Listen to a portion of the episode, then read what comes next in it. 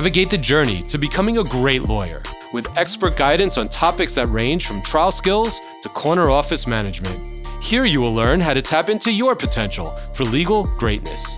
I'm Andrew Smiley, and this is The Mentor, ESQ. Hello, everybody. Thank you for joining me on this beautiful, at least where I am, Northeast, beautiful, feels like spring day after a very long winter. Well, thanks for joining part four of How to Litigate a Medical Malpractice Case series.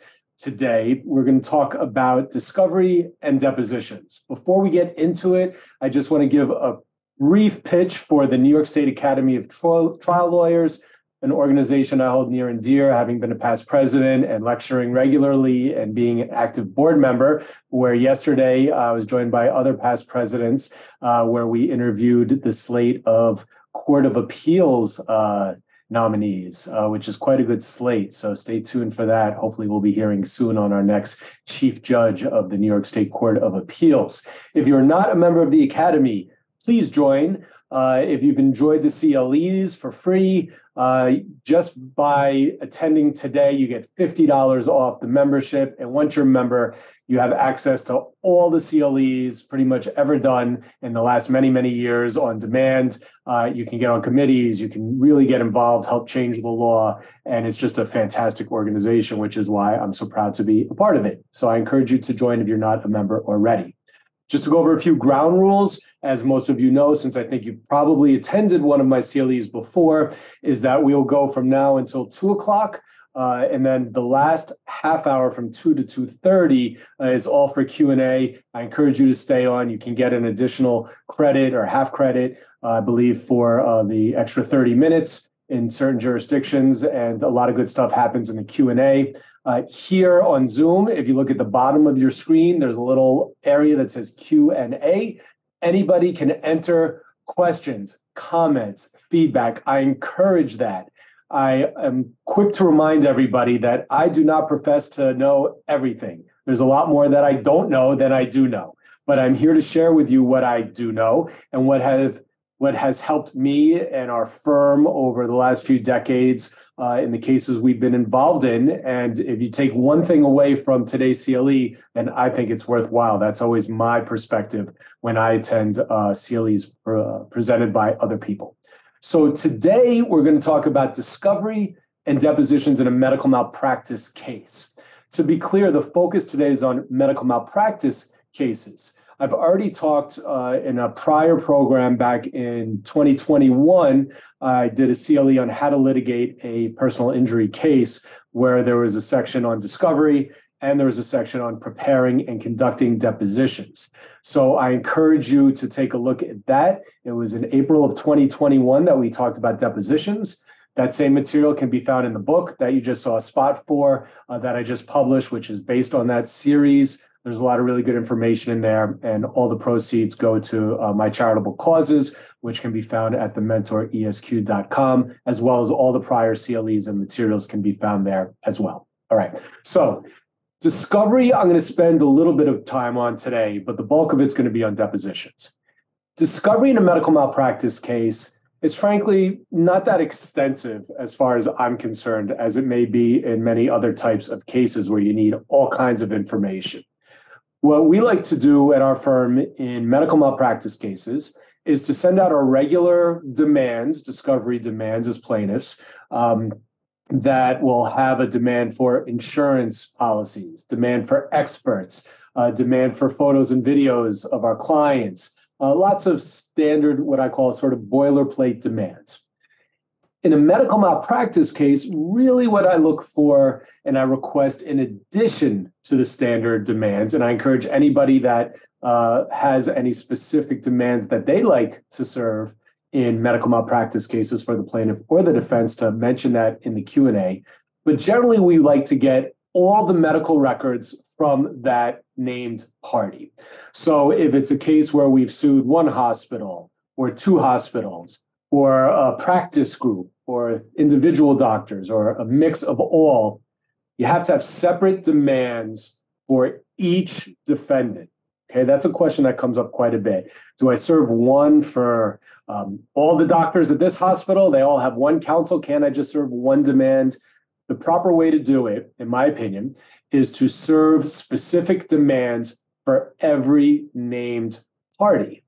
And as we spoke about in a prior uh, part on commencing the action, where I said I don't agree that you name the whole laundry list of every single doctor and nurse you see in a medical chart. Um, I doubt you're going to be able to serve demands on every single party if you list it that way.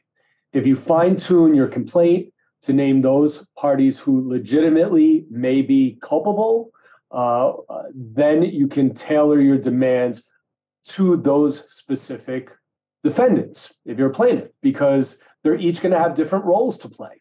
Uh, I'll talk today, I'll continue to talk about the case I had, the death case involving uh, propofol infusion syndrome. And in that case, we had two hospitals. I think we had four or five different um, medical providers, whether it be a, a, nurse practitioner who was involved, uh, different physicians at the different facilities. So we had an anesthesiologist, we had an ICU physician, um, critical care doctors. So the demands, the records may be different, they may be the same but you're going to want to send different demands on each named defendant, okay, if you're a plaintiff.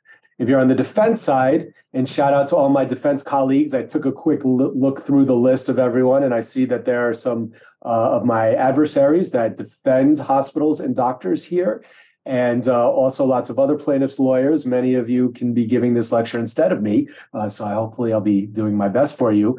But in my demands, the additional ones, I always want to get the medical records from that specific provider. Now, as a background, as we talked about, you've hopefully obtained those records already uh, by sending for them to review them to make sure that you have a case as a plaintiff to bring. But then you want to get the actual records from those doctors, hospitals, medical centers, uh, facilities, uh, so that you could see what copy the doctors have and the hospitals have and then you can compare it with what you have. You sometimes get nice tidbits there. Maybe something's missing from the record that is served upon you on discovery, but was in your set. Maybe something additional is there that wasn't in your set. Um, maybe the records look a little different, or maybe there's just no difference at all, which is the majority of the time. But you always want to request the records uh, and you want to compare them with what you have. So I look at insurance policies. I want to see what kind of coverage there is involved. Again, always request the full policies, not just the amount of coverage, which is usually what's disclosed. Um, get the full policies. In a medical malpractice case, you're going to want to see if there's a consent policy, which means if you've named a physician, whether that physician has the right uh, to say, no, no, we're not settling, I'm not giving consent. So you want to see if that's what you're dealing with. You want to see which policies are covering which defendants in the case. So I really like to get the policies, which you're entitled to. And I like to get the medical records. And then lastly, I really focus on requesting the curriculum vitae. And we'll talk about how I suggest you go about using the curriculum vitae, otherwise known as a resume, uh, for any individual doctors uh, that are named in the complaint. Um, of course, depending on your specific case, you're going to want to demand um, imaging, whether that's x rays, MRI films, whether specific lab results, specific biopsy results. Most of these items should be disclosed when you request all of the records. Um, but this is one of the reasons why I suggest you have your experts on board early because you may have an expert who say, I really want to see the respiratory flow sheets in this case. I didn't see them in the chart that you sent me that you obtained. So request that. Speak with your experts early. Ask them if they believe there's anything missing from the records you obtained and provided, anything they'd like to see, anything that you should ask for that you may not even be aware of. That's one of the reasons you get your experts on early and you put those in your discovery demands. Another thing I just want to touch on in discovery demands is plaintiffs will often get served with a demand for something called an Arons authorization, A R O N S, which is based on an Arons case. And those authorizations uh, are usually demanded by counsel for the hospitals and the doctors. And it's a little different than a regular HIPAA authorization for the release of medical records, which are usually uh, freely uh, exchanged. And Arons authorization uh, is something that the defense is allowed to serve on the plaintiff that gives the defense attorneys authorization to speak to treating doctors. And it's really interesting. There's been a decent amount of litigation, but the bottom line is, is as a plaintiff, you have to provide it. You have to provide the authorization. The authorization allows counsel for the hospitals and the physicians to call up a doctor, to send them the authorization and follow it up with a phone call or schedule a call. Say, I'd like to have an ex parte call with you without anybody else around and talk about your treatment uh, of the injuries alleged that are specific in this pending medical malpractice case. And at first, uh, members of the bar, we were all uh, somewhat shocked, or some of us were, at least on the plaintiff side. Wait, what? They can just call up and speak to, uh, we have to give them these authorizations to speak to our clients' treating doctors? So the answer is yes, you do have to give them. However, the authorizations are tailored to make it very clear in the language of them to the doctor, the treating doctor, and it says in the authorization, um, you do not need to speak with this. This is for defense counsel in a case that the plaintiff is bringing. You are not obligated to cooperate. Okay, so it's saying you can, I'm allowing you to under the HIPAA laws, but you don't have to participate. And you can even highlight that language. I didn't include an Arons authorization in the materials, but very easy. Type in Google Arons, A R O N S, authorizations. I think the second link, I just tried it out, that'll pop up, will be from the uh, New York State court system. And that will have a sample Arons authorization, which is perfectly good to use. What I like to do is literally with a highlighter on the computer, highlight the language saying, this is for defense counsel defending the case that your patient is bringing, and you do not need to speak to them. So just be on the lookout for Arons authorizations. You do have to exchange them under the law, and that's something that's a little different that you will generally see in a medical malpractice case, although they're not limited. Uh, Arons authorizations can be demanded, I believe, in any type of case. So be on the lookout for Arons authorizations. So as far as discovery, again, I'd, I'd refer you back to my prior um, lectures and materials on items that you need to demand. But generally, those are the main things medical records, the CV. If you're bringing a case against a hospital or medical center, I always like to request their guidelines. Sometimes they have them, sometimes they don't. So, for example, in my propofol case, we demanded from the hospitals any guidelines they have, any rules within the facilities for the administration of propofol, uh, for the administration of narcotics. Uh, so you want to request, make sort of, you can make them kind of broad uh, at first. If you can tailor your demands to be as narrow as possible, that's always the best and will avoid motion practice. Um, lastly, I like to demand communications between any of the defendants and the plaintiff. Some of that may not go into a medical record or chart. Maybe the client, you're, you don't even know, your plaintiff's counsel and your client sent them a letter about something. Um, and it didn't make its way into the chart. Maybe the physician or someone called on behalf of the physician uh, and recorded something as far as a, a communication with the plaintiff. So you obviously want to get any emails, uh, notes of phone calls, any type of correspondence or communications between any of the defendants and the plaintiff to the extent they're in the possession of the defendants. Also, depending on the case, contracts. There may be contracts between the hospital and the doctors, maybe they're attending physicians. You may want to see what the obligations are, the duties. So that's all fair game uh, to demand. And, um, and so I would suggest that you consider all those demands and we're not going to talk too much more about discovery. Uh, from the defense side, you're obviously always going to want to demand authorizations.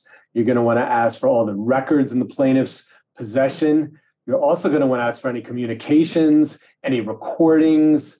Uh, in my propofol case, my clients, um, the, the, the client who was the wife of the man who passed away, she would record conversations in the hospital because not because she was a litigation happy or even was contemplating that, But it was a situation where she was so overwhelmed with what was going on that she found that she wouldn't be able to keep track of what the, all the different physicians were telling her about the situation and treatment uh, regarding her husband. So she would use the recording feature on her phone.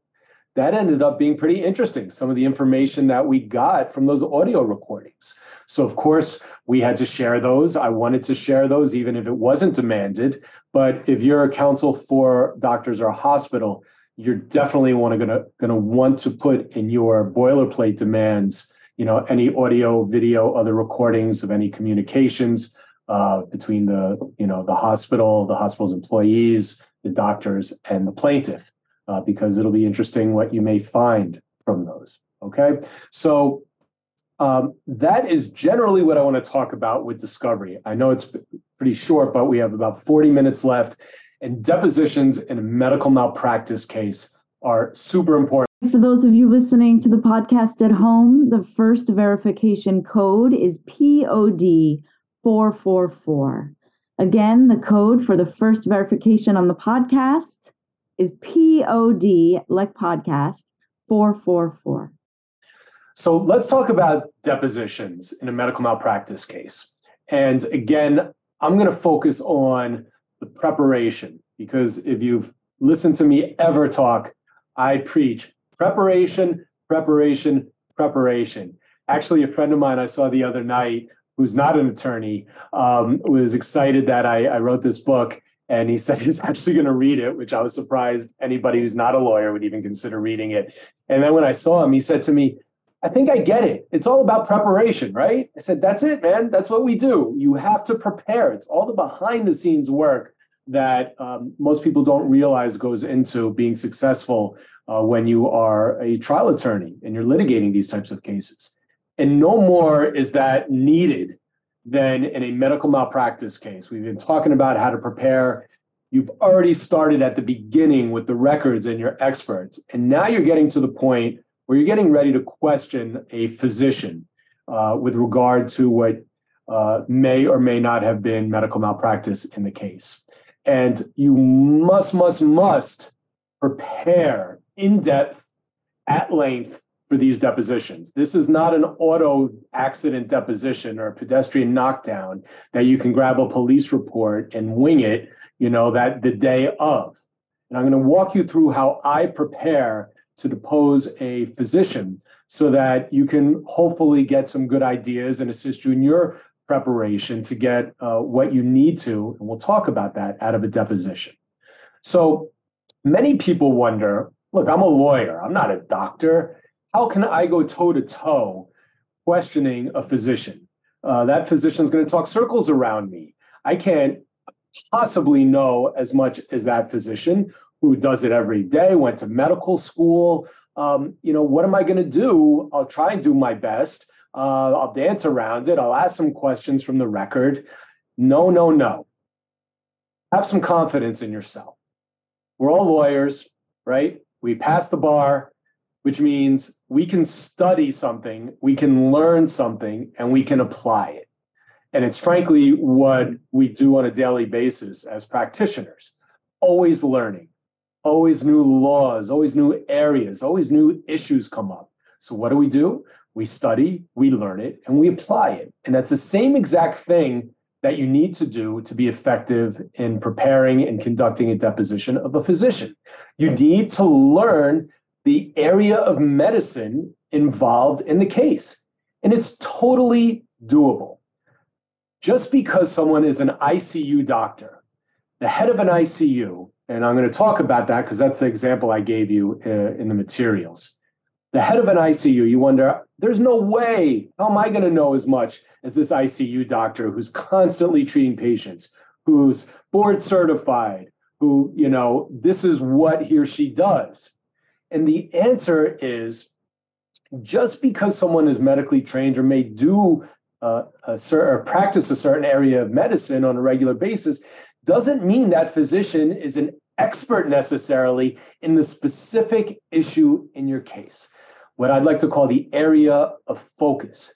Just like we're lawyers, and someone may say, you know, if I'm going to question Andrew, how can I possibly know everything in the law like he does? but I don't know everything in the law. I can't cite off all the CPLR statutes and what they say and how the laws have interpreted them. There's so much that I, I may know or may not recall.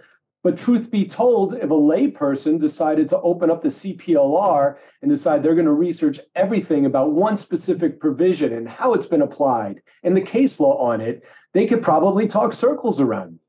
And that's what we all need to do when we're preparing, whether on the plaintiff or defense side, for a deposition of a physician. We need to know the medicine, we need to learn it to be prepared, and we can do it. And how do you do it? Well, first of all, you've already started the process early on. You've gotten the records. We talked about doing your research, learning about the issues, and getting an expert on board early. The first thing that I do when I have the date locked in, where I know I'm going to be questioning a physician, is I call up my expert and I schedule a meeting. And you must, must, must do this, okay? Unless you are so comfortable that you know the medicine cold already, maybe from prior cases. You must schedule a meeting with an expert in the area. Now, as a plaintiff, it's going to be the expert that you brought on board early who reviewed it as a defense counsel, you may want to just meet with the physician who you, you are um, defending at the deposition. But I would recommend you meet with an outside expert because just because your client, the defendant, may profess to know everything involved in the ICU and be ready to handle it. No worries, counsel, I got this. There's no way this lawyer is going to know as much as me. This is what I do for a living. Don't be so sure about that. You may want to speak to your outside expert to prepare you for preparing the defendant, for grilling the defendant. How are you going to handle this question? How are you going to handle that question? So I recommend doing it, if possible, in person or by Zoom or by phone. But set up that meeting early on, record it if you can. The last couple years, I've been arranging these meetings by Zoom. I ask my expert for permission to record the meeting. I have my list of questions. Usually, Michael, my associate, will join in with his list of questions. We'll take notes, we'll record it. And think of the expert as your private tutor. You've retained a great expert, a well credentialed, well credentialed expert in the field that you're focusing on, who presumably knows a lot about it. And now you have a private tutor. So set up a private tutoring session. So what I did in my propofol case is I met with my um, anesthesia expert, I met with my ICU expert, I met with my propofol expert. These are all the experts I shared with you in the previous uh, parts. And I had Zooms with all of them. And I just acted like a fifth grader. What is that? Why is that? How does that work? Explain it. Explain it. And ask questions until you understand it. Don't just nod your head. Don't expect to know things. Learn the medicine. And that's what I did in preparing to question the ICU doctor uh, in the propofol case. I had to learn, I'd never heard about propofol infusion syndrome. I didn't know what it was. So I researched, I found everything I could about it. I read all the studies, all the articles. I got the experts. I had them tutor me, explain for me what it is, what are the signs and symptoms? How's it treated? What do you do? When it, when's a doctor supposed to realize it's happening? And you take notes and you learn the medicine. All right. That's what you need to do. Because then by spending the time researching it, reading the materials, studying, and having a tutoring session, you're going to be good to go. And more likely than not, there's a good chance, unless your defendant is the top person in their field in that specific area, which usually isn't the case. Sometimes it is, but usually it isn't. There's a good chance you're going to know more when the time comes than that expert is. Because the expert's thinking, uh, the, the defendant uh, is thinking, listen, I do this all the time. I know my stuff. I'm not too worried. I don't know if I mentioned it in this series, or I think I may have mentioned it in another, but think of it like a boxing match, right? Let's say they they pick me andrew you got to go box against this person and this person is an amateur boxer they've boxed all the time right and they've competed and they've trained i'm going to say i'm going to get my ass kicked i can't box against someone who's trained and had all these matches right and on the other side the boxer saying, "Oh, I got Andrew Smiley. He's a lawyer. What what does he know? He's never boxed before in his life. I don't need to do anything. I'm going to show up and knock him on his ass." So he may not prepare. But I'm training every day in the gym. I've got a one-on-one coach. We've looked at tape. We've researched this other guy. We know when the left hand's going to drop so I can come in with that hook, right? I'm going to be over prepared. I'm going to have studied this person. They're not going to care. I'm going to go in and I've got a shot at knocking out the boxer, right? It's the same thing.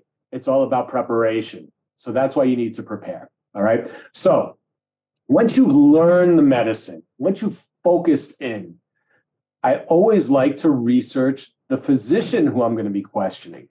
So I start with the curriculum vitae, the CV. If I'm going to be questioning this ICU doctor about propofol infusion syndrome, let's see what he knows. So I look at the CV, I look at the list of publications. Well, I see here they talk about administration of um, of some other narcotic. I hear they and I look through and I see they haven't published, as far as I can see, lectured, written on propofol or propofol infusion syndrome. With uh, searches with a PDF these days, if you didn't know, when you open up a chart or a document, you can go into the search function and type in propofol. See, does it come up? Nope, didn't come up once in the CV. It helps you when you look through the chart, which we'll talk about in a moment to prepare. So, research, find out. Maybe the defendant has published something on the topic that you're going to be uh, questioning about. So, go online and order or download the article. You can find all these articles uh, on PubMed, WebMD. You can find this stuff. Um, sometimes you have to pay to join a group to be able to download. Get everything that that expert has published if they have in the area, because you may find stuff that's helpful for you that you can show they wrote about it, but didn't even do what they wrote about, right? Uh, there's lots you can learn. You can see where they did their residency. You can see where they're on staff. You can then look up those hospitals. You can look into their departments online and see if they have materials that may help you in preparing your case. You have to spend the time and dig and dig because there are gems to be found, always gems to be found. And if there's not, maybe there's not always, at least you've tried. All right. So do your research on the doctor. All right. Then, after you've done your homework, you've learned the medicine, then you really have to get organized with the medical records. Okay. And what I mean by that is you want to pull up the chart if it was a long admission, you want to pull up the treatment notes. Maybe it was your the plaintiff was going uh, twice a year to this physician for 10 years, and you've got you know 20 dates entered with notes. Maybe there's lab reports, whatever materials you've reviewed that are relevant to this doctor who you're going to be questioning, meaning they authored a note, or it's a note that they traditionally would look at or rely upon in forming their opinions or treatment decisions. For example, if it's a hospital case and you're questioning, as I'm going to talk about in my propofol case, the ICU doctor, well, I'm allowed to ask that ICU doctor, do you look at these notes from your colleagues, from these other attendings, before you take a look at what treatment you're going to render that day when you show up for your round? Uh, what's your practice? And you'll learn that most physicians that are on rotation, they um, they will look at those notes and they'll tell you, yeah, I want to see, you know, the notes from my colleague. Uh, there's something called a handoff, which can happen in person, but there's also notes in the chart. And so it's fair game to ask, did you read that note? I'm going to draw your attention to it. Did that note have uh, any significance to you? These are questions you want to ask. But you need to know what's out there. You need to know what's in the chart or in the medical records. And you need to read through them as best as you can. Usually, you're lucky if it's hospital because they're usually typed up uh, they're usually done through a computer system, so they're pretty easy to read. If it's a one on one situation, suing a doctor, maybe in a private practice who handwrites notes, that could be a little bit tricky. What we've done in discovery sometimes is we've asked uh, defense counsel to get that transcribed for us uh, or to identify what those words are in advance of depositions to save us time, uh, which is a, a fair thing to request I don't know if they're obligated to do it, but if you let them know and you put it in writing, it would be helpful. We can't make out. If you can please provide us with a typed up, uh, you know, translation of what this chicken scratch is, that will help us move things along in the deposition. Otherwise, you're going to want to ask a physician in a deposition to read every note that you can interpret so you know what's there. Read it slowly, read it into the record so that you have uh, that information to use for your questioning at that time or to use in the future, and at least so you and your expert will know what that note is.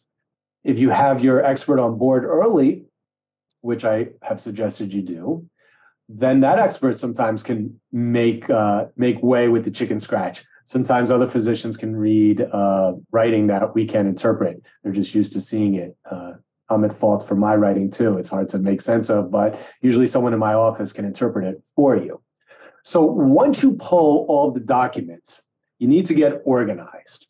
And one of the things I love now about using my computer for depositions is I'm not showing up at a deposition with a hospital chart or a stack. I'm able to prepare in advance. I'm able to have the charts. I'm able to save them in different folders on my computer. I can highlight certain sections. I can print uh, on Adobe PDF from a big chart just those pages and have a separate file on the computer with the relevant page numbers and highlighted. It really helps you move around a lot more quickly. I use double monitors. So I'm looking at the witness uh, with one monitor. Maybe I have my outline right below. Like right now, as I'm speaking to you, I have my outline for this program on the same screen that my camera is. So while it looks like I'm looking at you, I can actually right now look at my outline. And that's what I like to do in depositions. And then if I look to my side, I've got another screen that has my chart and my notes up uh, that I can then question the witness and I can share with. So what I'll do is I will organize the medical records in a way that makes sense to me. Sometimes it's a spreadsheet. Sometimes it's handwritten. I'll write it out first and maybe scan it in, page and what it says. Um, ultimately, what you want to do is you want to look through the medical records. You want to make note of the important dates of treatment, usually right before the happening of an event, those notes surrounding the event or at the event, and then those notes afterwards. You want to definitely identify every single place in the chart where this witness made a note in the chart because you're going to want to go through that whole chart. Okay. You're going to want to make sure that anything that that witness notated you've asked about, that's the proper way to conduct a deposition to be thorough. And then once you have the chart organized, then that's when you can really get ready to prepare your outline. And I'm going to share with you uh, my screen and show you an example of what I'm talking about. So in the materials on PDF page um, 14, um, you're going to see the following chart, which I'm going to share my screen. And if you do not see it, someone just give me a heads up. So hopefully my screen is being shared with you now, and I think you see it. Now, what you're seeing on this screen is I couldn't just show you the Excel spreadsheet, and it was many pages. So this is actually a PDF of a spreadsheet. So you don't see all the lines and all the columns, and it's just one page. So this is from the propofol case. And what I did is it was like a 2,500 page hospital chart.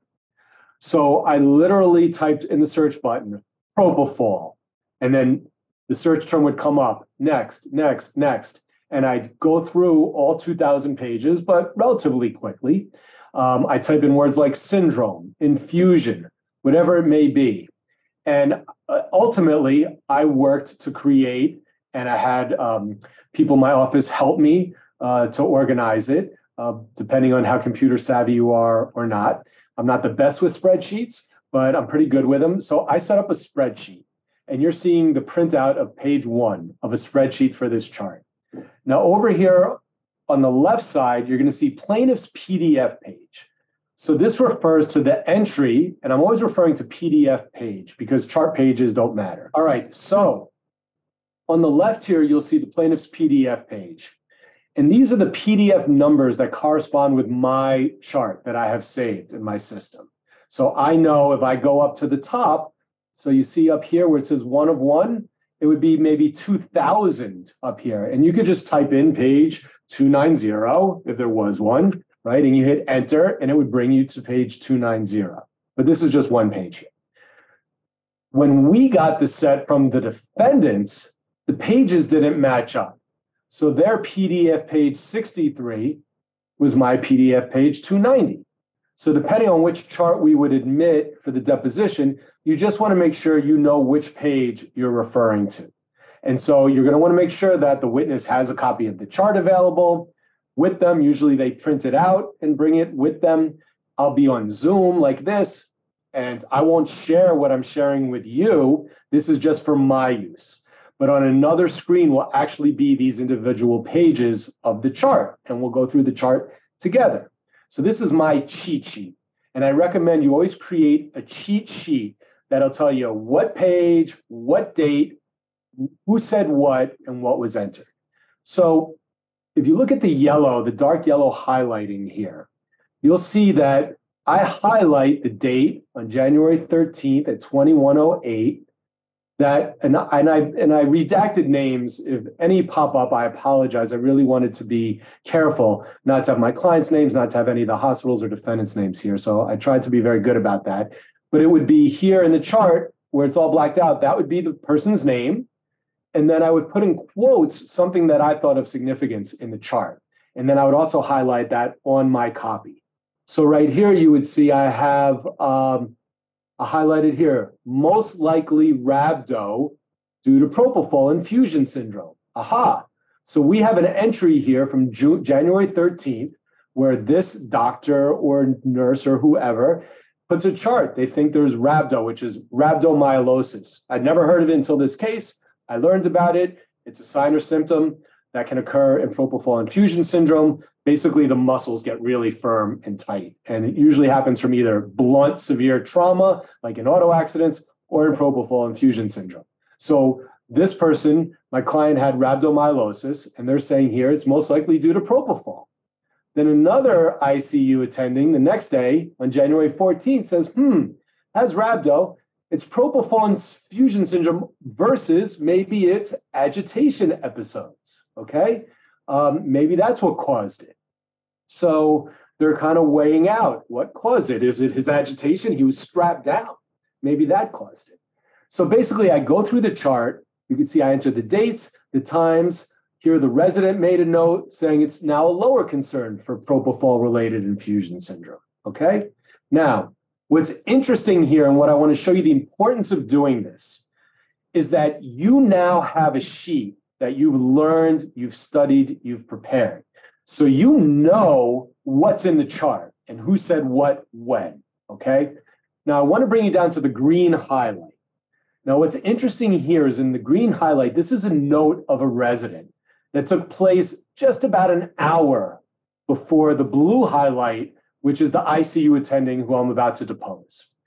And here, the IC, uh, the, the resident makes this note was given propofol for bronch, bronchoscopy, was given additional propofol. So even though they see this now, the word propofol infusion syndrome we know was talked about back on January 13th.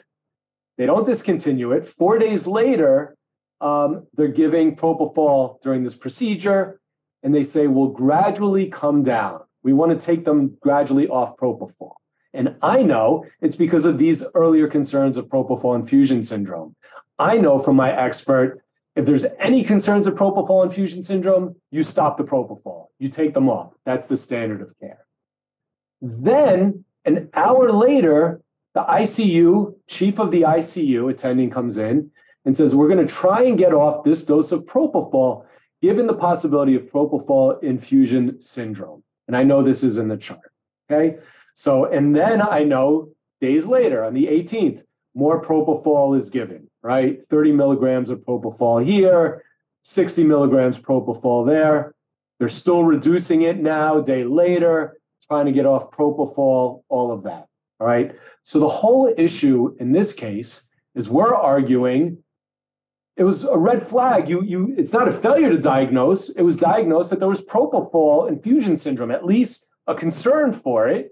And all the experts agree at least our experts did, and ultimately we learned the defense experts agreed that if you believe there to be propofol infusion syndrome, then you stop giving propofol. There's other medications you can do.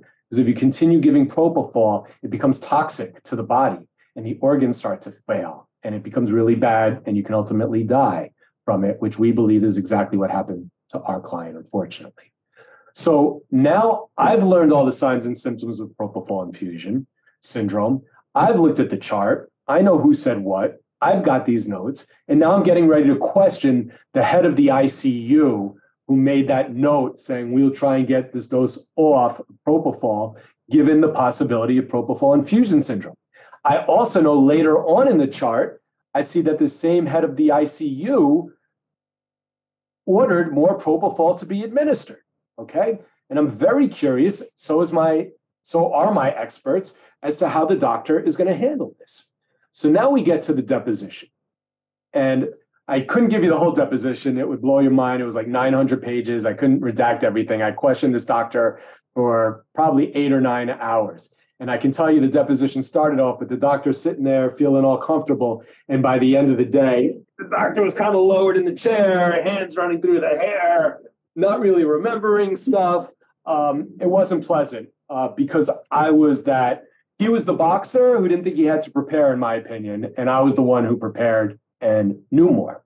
So I knew all this was there. I assumed he knew that he put this note in the chart. I assume his lawyer prepared him for these questions.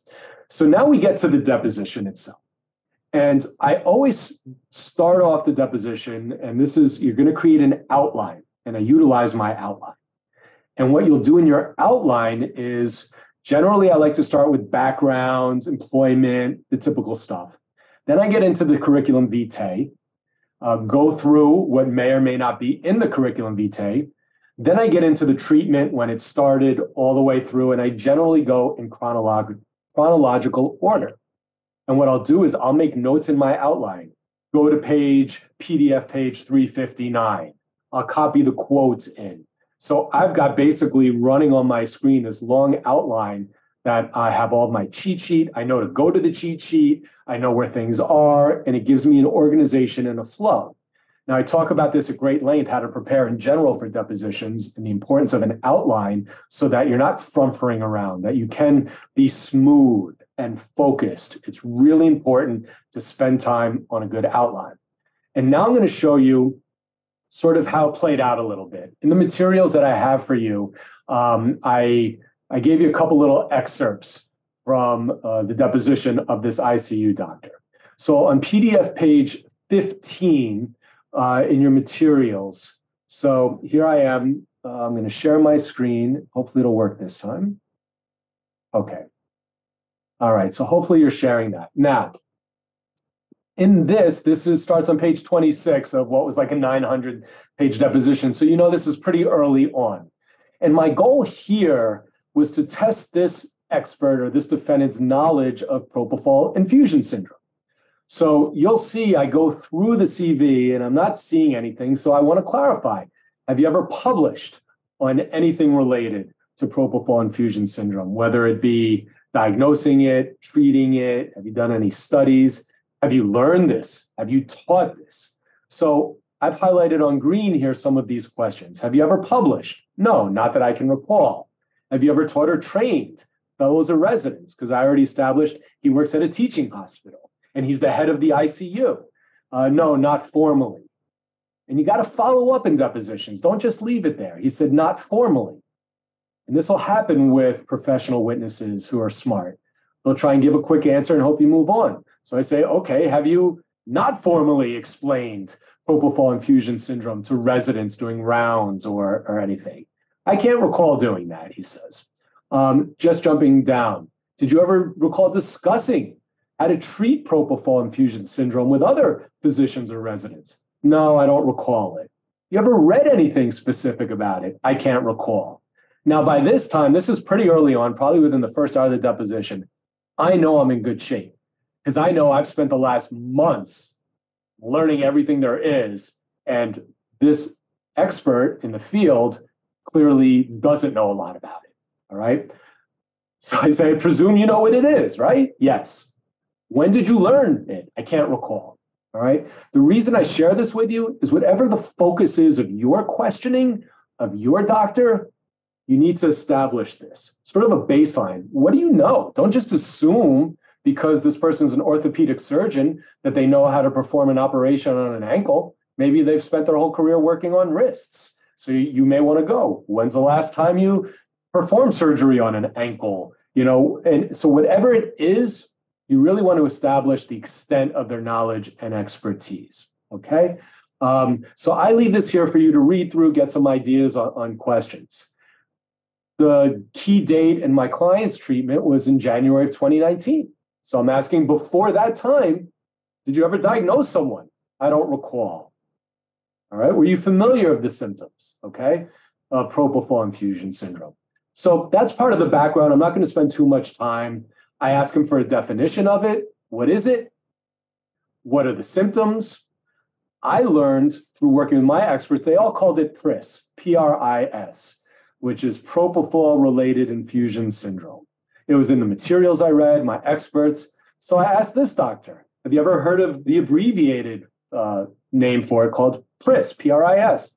No, that's not something we use in our practice. Well, I'm not saying do you use it. Have you ever heard it referred to as PRIS? Not that I recall. I don't recall that acronym. All right. Again, I'm learning now that I have now learned more, I believe, than this physician.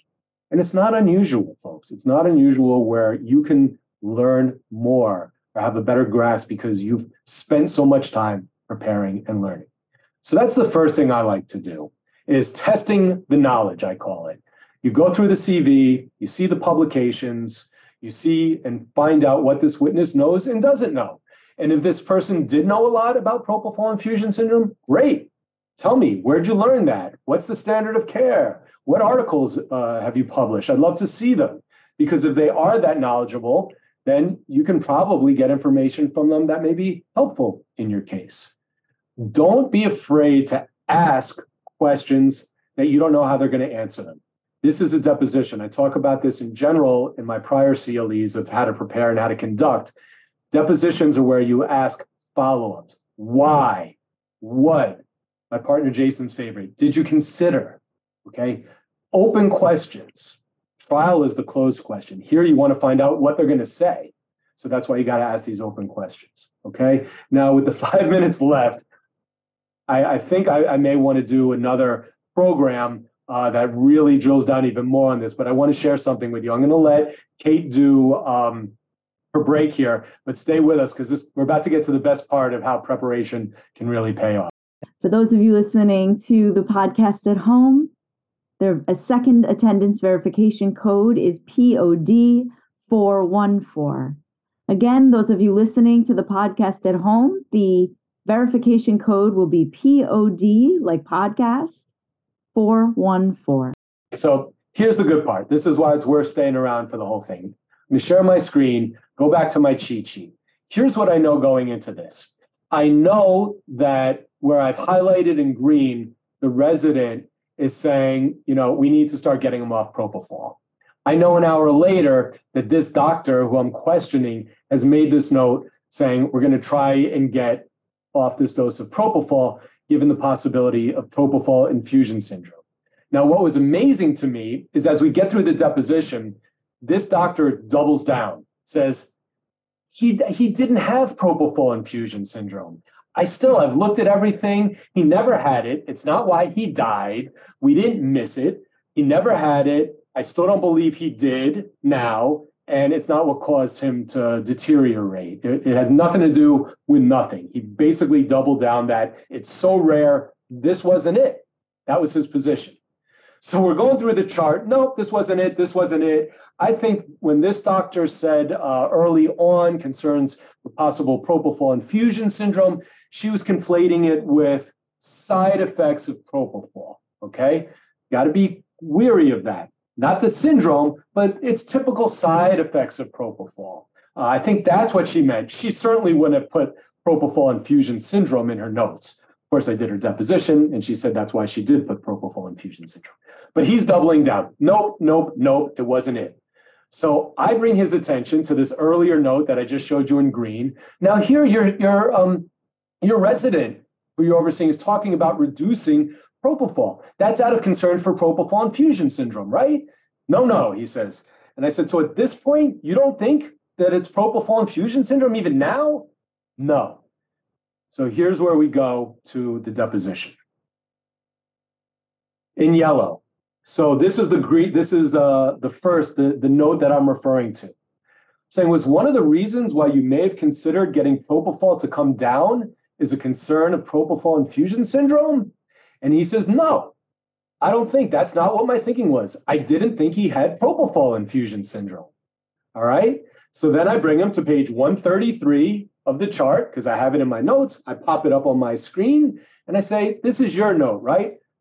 Would this be your note, doctor? Yes, it is. Let's see what it says. And here's the yellow quote, We will try to get off this dose of propofol given the possibility of propofol infusion syndrome. So he's just told me, I don't think it ever was. Even an hour earlier, I didn't think it was. And I say, Well, how do you explain this note? Say it. Can you explain it?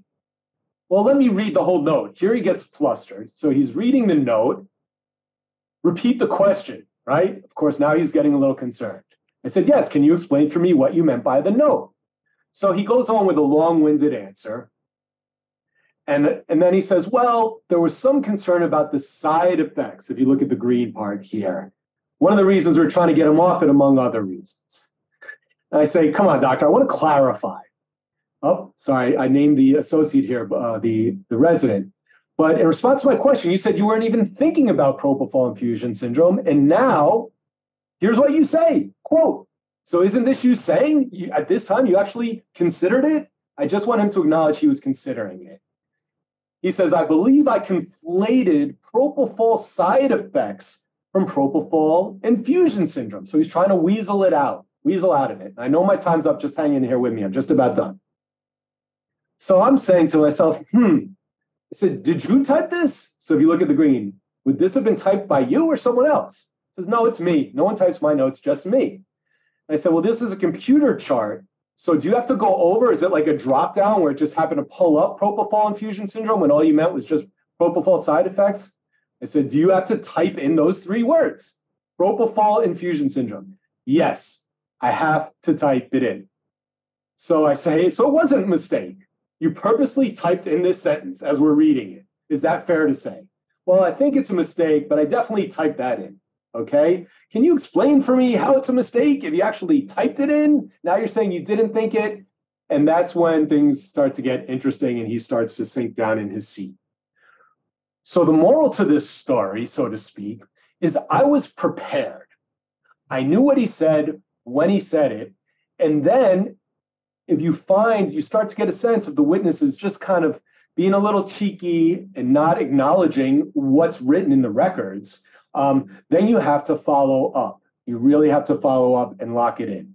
And then my whole argument to the defense was, come on, juror, you you you sat through here. How do you think this is going to play out in front of a jury? How do you how great do you think this doctor is going to be now that you keep saying we've got the top physician who's head of the ICU? Um, so that's how I was able to go toe to toe and ultimately um, get the case resolved while summary judgment motions were pending on both sides, which we can talk about at another time. Now, that's my spiel today on the importance of preparing uh, and conducting a deposition. There are lots of other things for how you actually interplay. There's something called Carvalho, which is a case, which means you can't ask one named defendant to comment on the, uh, the treatment rendered by another defendant. We can talk about all these at a later time or in the, this coming half hour for the Q&A. But again, looking just for preparing and conducting depositions, check it out in my book or check it out in my prior CLE from April of 2021. It was part four depositions. But specifically, this is what I think is the best approach to getting ready and conducting the deposition of a medical expert. It's all about the preparation, getting organized, and don't feel like you have to hit a home run. I don't, I think maybe once in the history of 55 year history of our firm did a doctor ever acknowledge that he departed from the standard of care. You're never going to get it. It's not going to happen. Don't feel like, you know, a lot of times we all leave depositions feeling kind of down, like, ah, he was good. I didn't, or she was good. I didn't think I got a lot. As long as you prepare in the way that I'm suggesting you do, As long as you ask these open questions and you get answers and you've covered everything, you've done a great job. You've done a great job. You can't get somebody to roll over, but you can lock them in. You can ask all the questions that are focused in on the area of your concern. Then you take those answers, you bring them back to your expert, you let your expert read the transcript, and then you have a nice chat of, you got some good answers. This is nonsense. Well, this is accurate or this isn't. All right. So we're going to leave it at that. The next part we're going to talk about in this program is preparing for trial. After depositions, um, you're getting ready, you're thinking about summary judgment, you're thinking about getting ready for trial, and that's going to be on May 3rd. So I encourage you to come back and join me next month as we crawl closer towards the summer. Uh, and again, if you're listening to this on the podcast, um, you can replay it anytime and you can follow this up. The materials are in the link for the podcast that were downloaded. And now we've reached the end of this first hour uh, where I've tried to cram as much in as possible. Hope I didn't talk too fast for you. Most of you are New Yorkers, so you're used to it. If you're not, I probably need to slow down a little bit. Uh, and now we're going to get to the Q&A. Uh, the Q&A, this is your time to fire away, give your comments, give your thoughts, and I will share with you my feedback. Uh, come on, folks, type some stuff in. You're here to pick my brain. I'm here to share with you. If not, I can talk a little bit longer. There's always something to chat about. Um, I was curious, Patrick, thank you. If you all look in the Q&A, um, I was curious how many defense counsel follow up on these Arons authorizations? Because to be honest, I can't recall a client or a treating physician reporting back to me that, oh, the, the, the lawyer for the defendant called and spoke to my doctor uh, or, or, any of that. So I was curious sort of how that plays out. Um, Patrick was kind enough to, to respond to my question saying that uh, if their doctors were known to be plaintiff friendly, um, they will usually refuse to speak Others may speak, but are a bit nervous or reluctant. Um, but um, I would tend to think it's hard to get doctors on the phone to begin with. Um, I would tend to think most physicians are not going to take time out to speak with a lawyer who's fighting off a case brought by that doctor's patient. But I'd really be curious to get any feedback. I know uh, a lot of you out there do defense work. Um, and I'd be curious to get your take on whether you think the Arons authorization is worth it, whether you think it really gets you anywhere, uh, being able to, and actually how often can you speak with treating doctors. Um, I'm very curious about that um, and try and tell the plaintiffs don't worry too much about giving these. It's not really going to, I've never seen it blow up a case before. Um, yes, so there's a question here uh, from Alexander about making and opposing summary judgment motions in a medical malpractice and personal injury case. Um, while we're waiting for some more questions to come up, I will talk a little bit now about summary judgment motions in a medical malpractice case, because generally people believe that it's one sided. I believe that it's probably on the checklist. Correct me if I'm wrong, for most defense counsel to move for summary judgment and all medical malpractice cases uh, that they're involved in. And if for any other reason, it's to flush out the plaintiff to see if the plaintiff has the right expert. Unfortunately, many plaintiffs will bring medical malpractice cases without having the right expert, a proper qualified expert on board to support the case. They're hoping that they file the case, they're going to get somewhere, they're going to resolve it. Then they get hit with a summary judgment motion, and the only way to defeat a summary judgment motion brought by the defense as a plaintiff is to submit the appropriate affidavit from an expert who's not speculating, who has a basis for his or her opinions to say that they believe that there was liability uh, or malpractice or departure from good and accepted practice or the standard of care. So um, it's always done. So as a plaintiff, you have to be ready for it. Once you file that note of issue, keep an eye on the clock because that motion is coming down the pike and you got to be ready for it. You have your expert on board early, they prepped you for the deposition, you've done everything right. It's no sweat. I tell my adversaries, come on, I've got experts. You know me, we've been around the block before. Are you really going to make this motion just to flush me out? Okay, but be careful what you wish for because I'm going to likely cross move. And that's something that many plaintiffs' lawyers do not do. Um, and it's something that if you are a plaintiff's attorney in a medical malpractice case, I highly recommend that you either proactively move for summary judgment prior to waiting on a motion from defense. You've got your experts. Let's go. Flush them out. Let's bring things to a head. As a plaintiff's lawyer, I'm always looking to move for summary judgment because even if I'm not sure if I'm going to get it, even if there's a chance, that fosters settlement talks. Okay. And also, how can the defense legitimately argue that there is no issue of fact when I've cross moved with my own experts that dispute what their experts say? The, the cross moving alone, in essence, can create an issue of fact if it's done properly with the proper affidavits from your experts. So I encourage defendants keep making your motions, but plaintiffs don't just oppose, don't be on the defense, cross move. That's what happened in this case that I've been talking to you about. The propofol, they moved for summary judgment. All the defendants moved for summary judgment.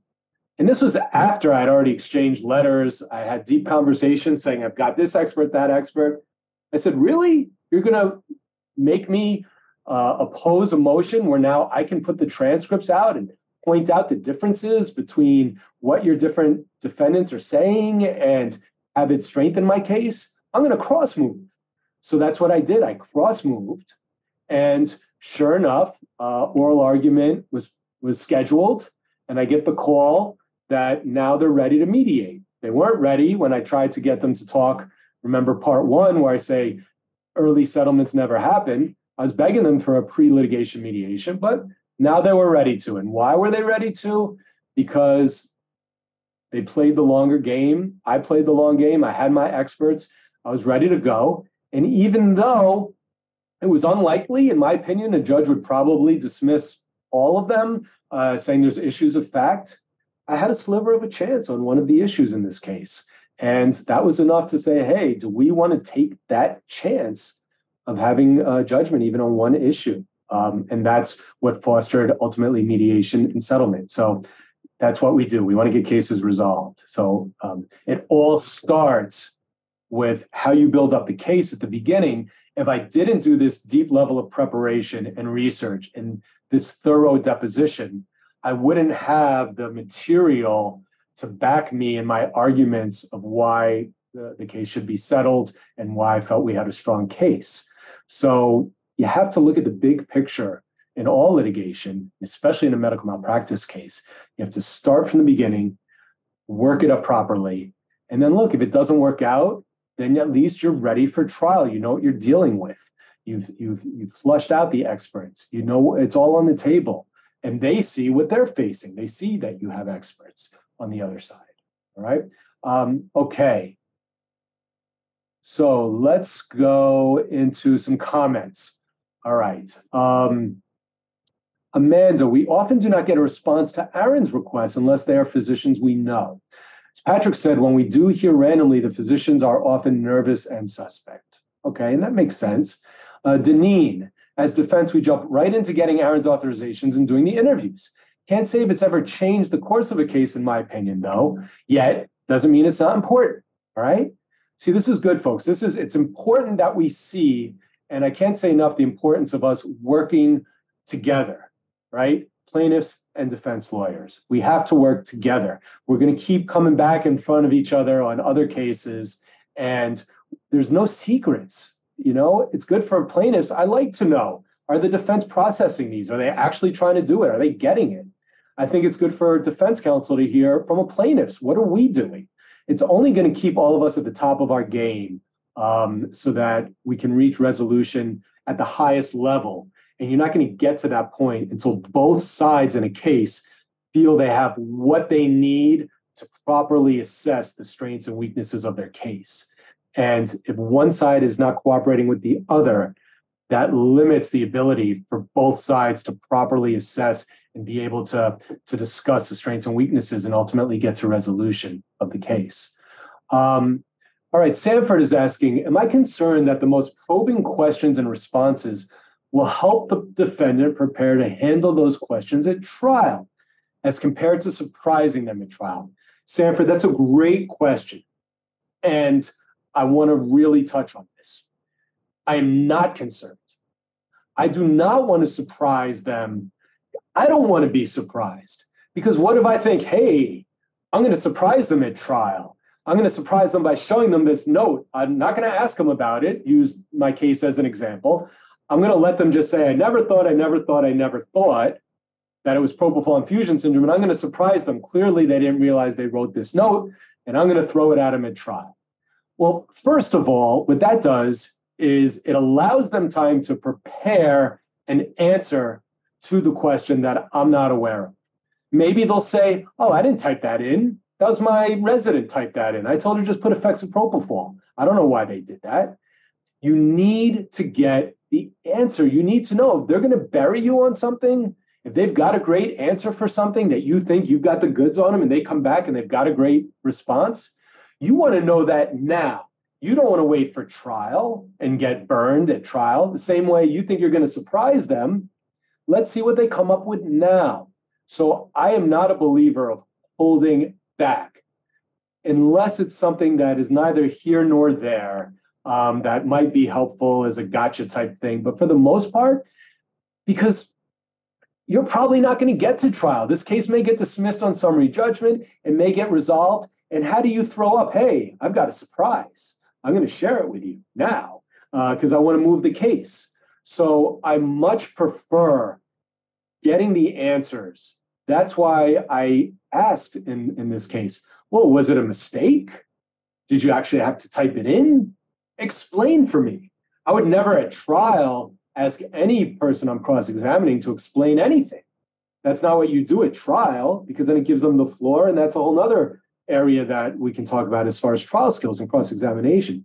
Depositions are where you ask these open questions. You want to know how they're going to handle these issues now because they may flump around like this person did and didn't handle it well.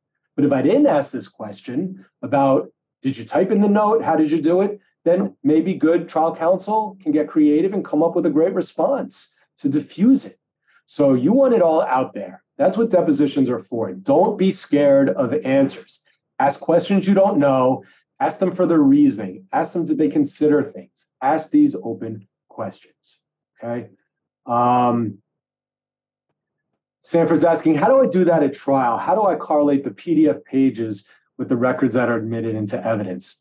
At trial, it's pretty easy. What you'll do is you will get a chart that you'll admit into evidence. Usually, you'll sort it out with your adversary. You'll all look and agree to one physical copy or one digital copy. That's the best way to do it. Once you agree on the version you're using, then you're just throwing up a page. Um, and then you can even submarket. So if the chart's 2,000 pages, and you know you want to focus on the page that's January 17th, 2019 at 451 in this note, you can make a copy of that page, show it to your adversary, make that hospital chart 1A, and then you just show it to the witness, the jury. This is 1A, which is this page in your chart. Do you recognize it? What do you recognize it to be? Okay. Um, Lisa is talking about how they work with the Arons authorizations. They typically send them out, don't always get a response from the doctors. Sometimes you have to follow up. They can be critical to speaking to key witnesses or sometimes the only witnesses uh, from their facility or non employees. That's a great point. So if you're on the defense side, you may have someone who is working in the facility and you want to speak with them, but they're going to be like, listen, I'm not employed by you. There's no authorization. I can't I can't talk to you about it. And that's a great point you raised, Lisa. That gives you and that witness the ability to have that conversation, especially when there's third parties involved. Um, that's a great point. So I can see how Arons authorizations would be effective in using that. Um, Jennifer's asking me about Carvalho objections. Do I get those a lot in a medical malpractice deposition? And if so, do I have tips for getting around this without resorting to calling the judge? My understanding is Carvalho is very limited, and the defense tries to use it way too broadly. Jennifer, I would say that you are 100% on point. Um, yes, it is used all the time. It's practically ingrained, and I'm sure my friends on the other side that do defense work won't necessarily disagree that um, they're going to use Carvalho as the basis of an objection. and not allowing a witness to answer uh, a question you ask. But yes, ultimately, Carvalho is very narrowly tailored. Um, the case is Carvalho versus New Rochelle Hospital, Second Department, 53 AD Second 635. It's a 1976 case. And it says, quote, one defendant physician may not be examined before trial about the professional quality of the services rendered by a co-defendant physician. If the question bears solely, and they highlight this in italics in the case, bears solely on the alleged negligence of the co-defendant and not on the practice of the witness. Okay, um, where the opinion sought refers to the treatment rendered by the witness, the fact that it may also refer to the services of a co defendant does not excuse the defendant witness from being deposed on that issue as an expert. So, just from that little bit of language that I shared with you, you can see it is narrowly tailored. Uh, the problem is that you're not going to agree on it.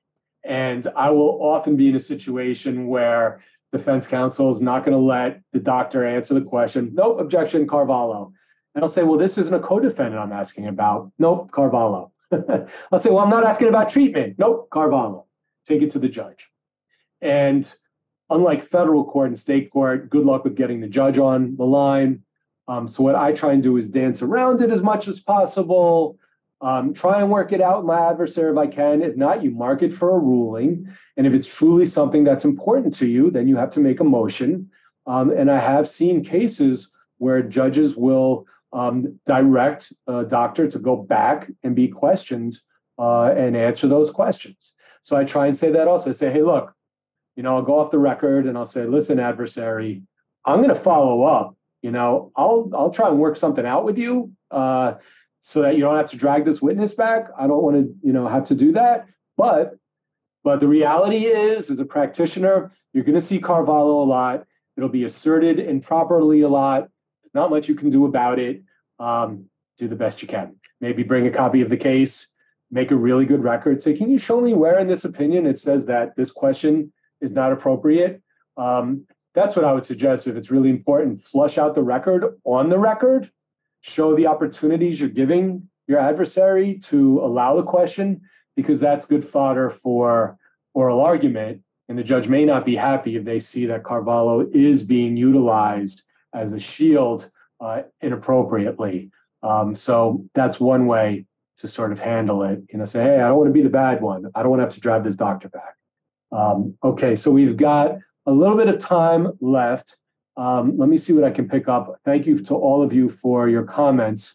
Um, Catherine is asking, what tips, aside from requesting the witness's notes be transcribed, can you give for efficiently deposing a physician when the exhibit being reviewed is a handwritten note, which is extensive. Does the advice change when considering rules and regulations? You know, this is just going to be a practical thing, Catherine.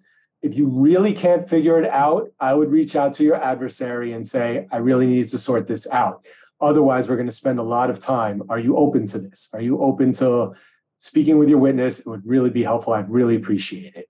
If you have a nice relationship, which you should, which I recommend is why we all need to get along, they may say, I don't want to spend an hour of this deposition having the witness reading it. But if you get a response saying, no, we're not doing that, we're not required, good luck, then you say, I did ask, I'm sorry, but I'm going to have to ask you to slowly interpret and read out everything you've written in this note. And then you may need to take time to review it and then continue on, but that's the best you can do if it's hand scribble. Um, all right, Matthew, thank you for your comment. Uh, Robin is saying that she used to work with my dad, Guy. Uh, they were opposing counsel, and you're sending him best regards and wishing us a sweet Passover. Thank you, Robin. I believe my dad, if he didn't get bored of listening to me, uh, is on this. He can maybe figure out and drop something in the Q and A. Uh, but shout out to my dad. Thanks for tuning in. Uh, for this um, webinar, and I'll certainly pass your good wishes along. Uh, Vito, thank you uh, for the great feedback. Um, He's suggesting challenge the objection under the new deposition rules. Again, there's lots of rules that talk about what needs to be allowed. It doesn't mean that they're followed. You'd all be amazed about all these rules that we're all supposed to be complying with, and no one ever does. and the judges don't really enforce it too hard, uh, but such is the practice of law.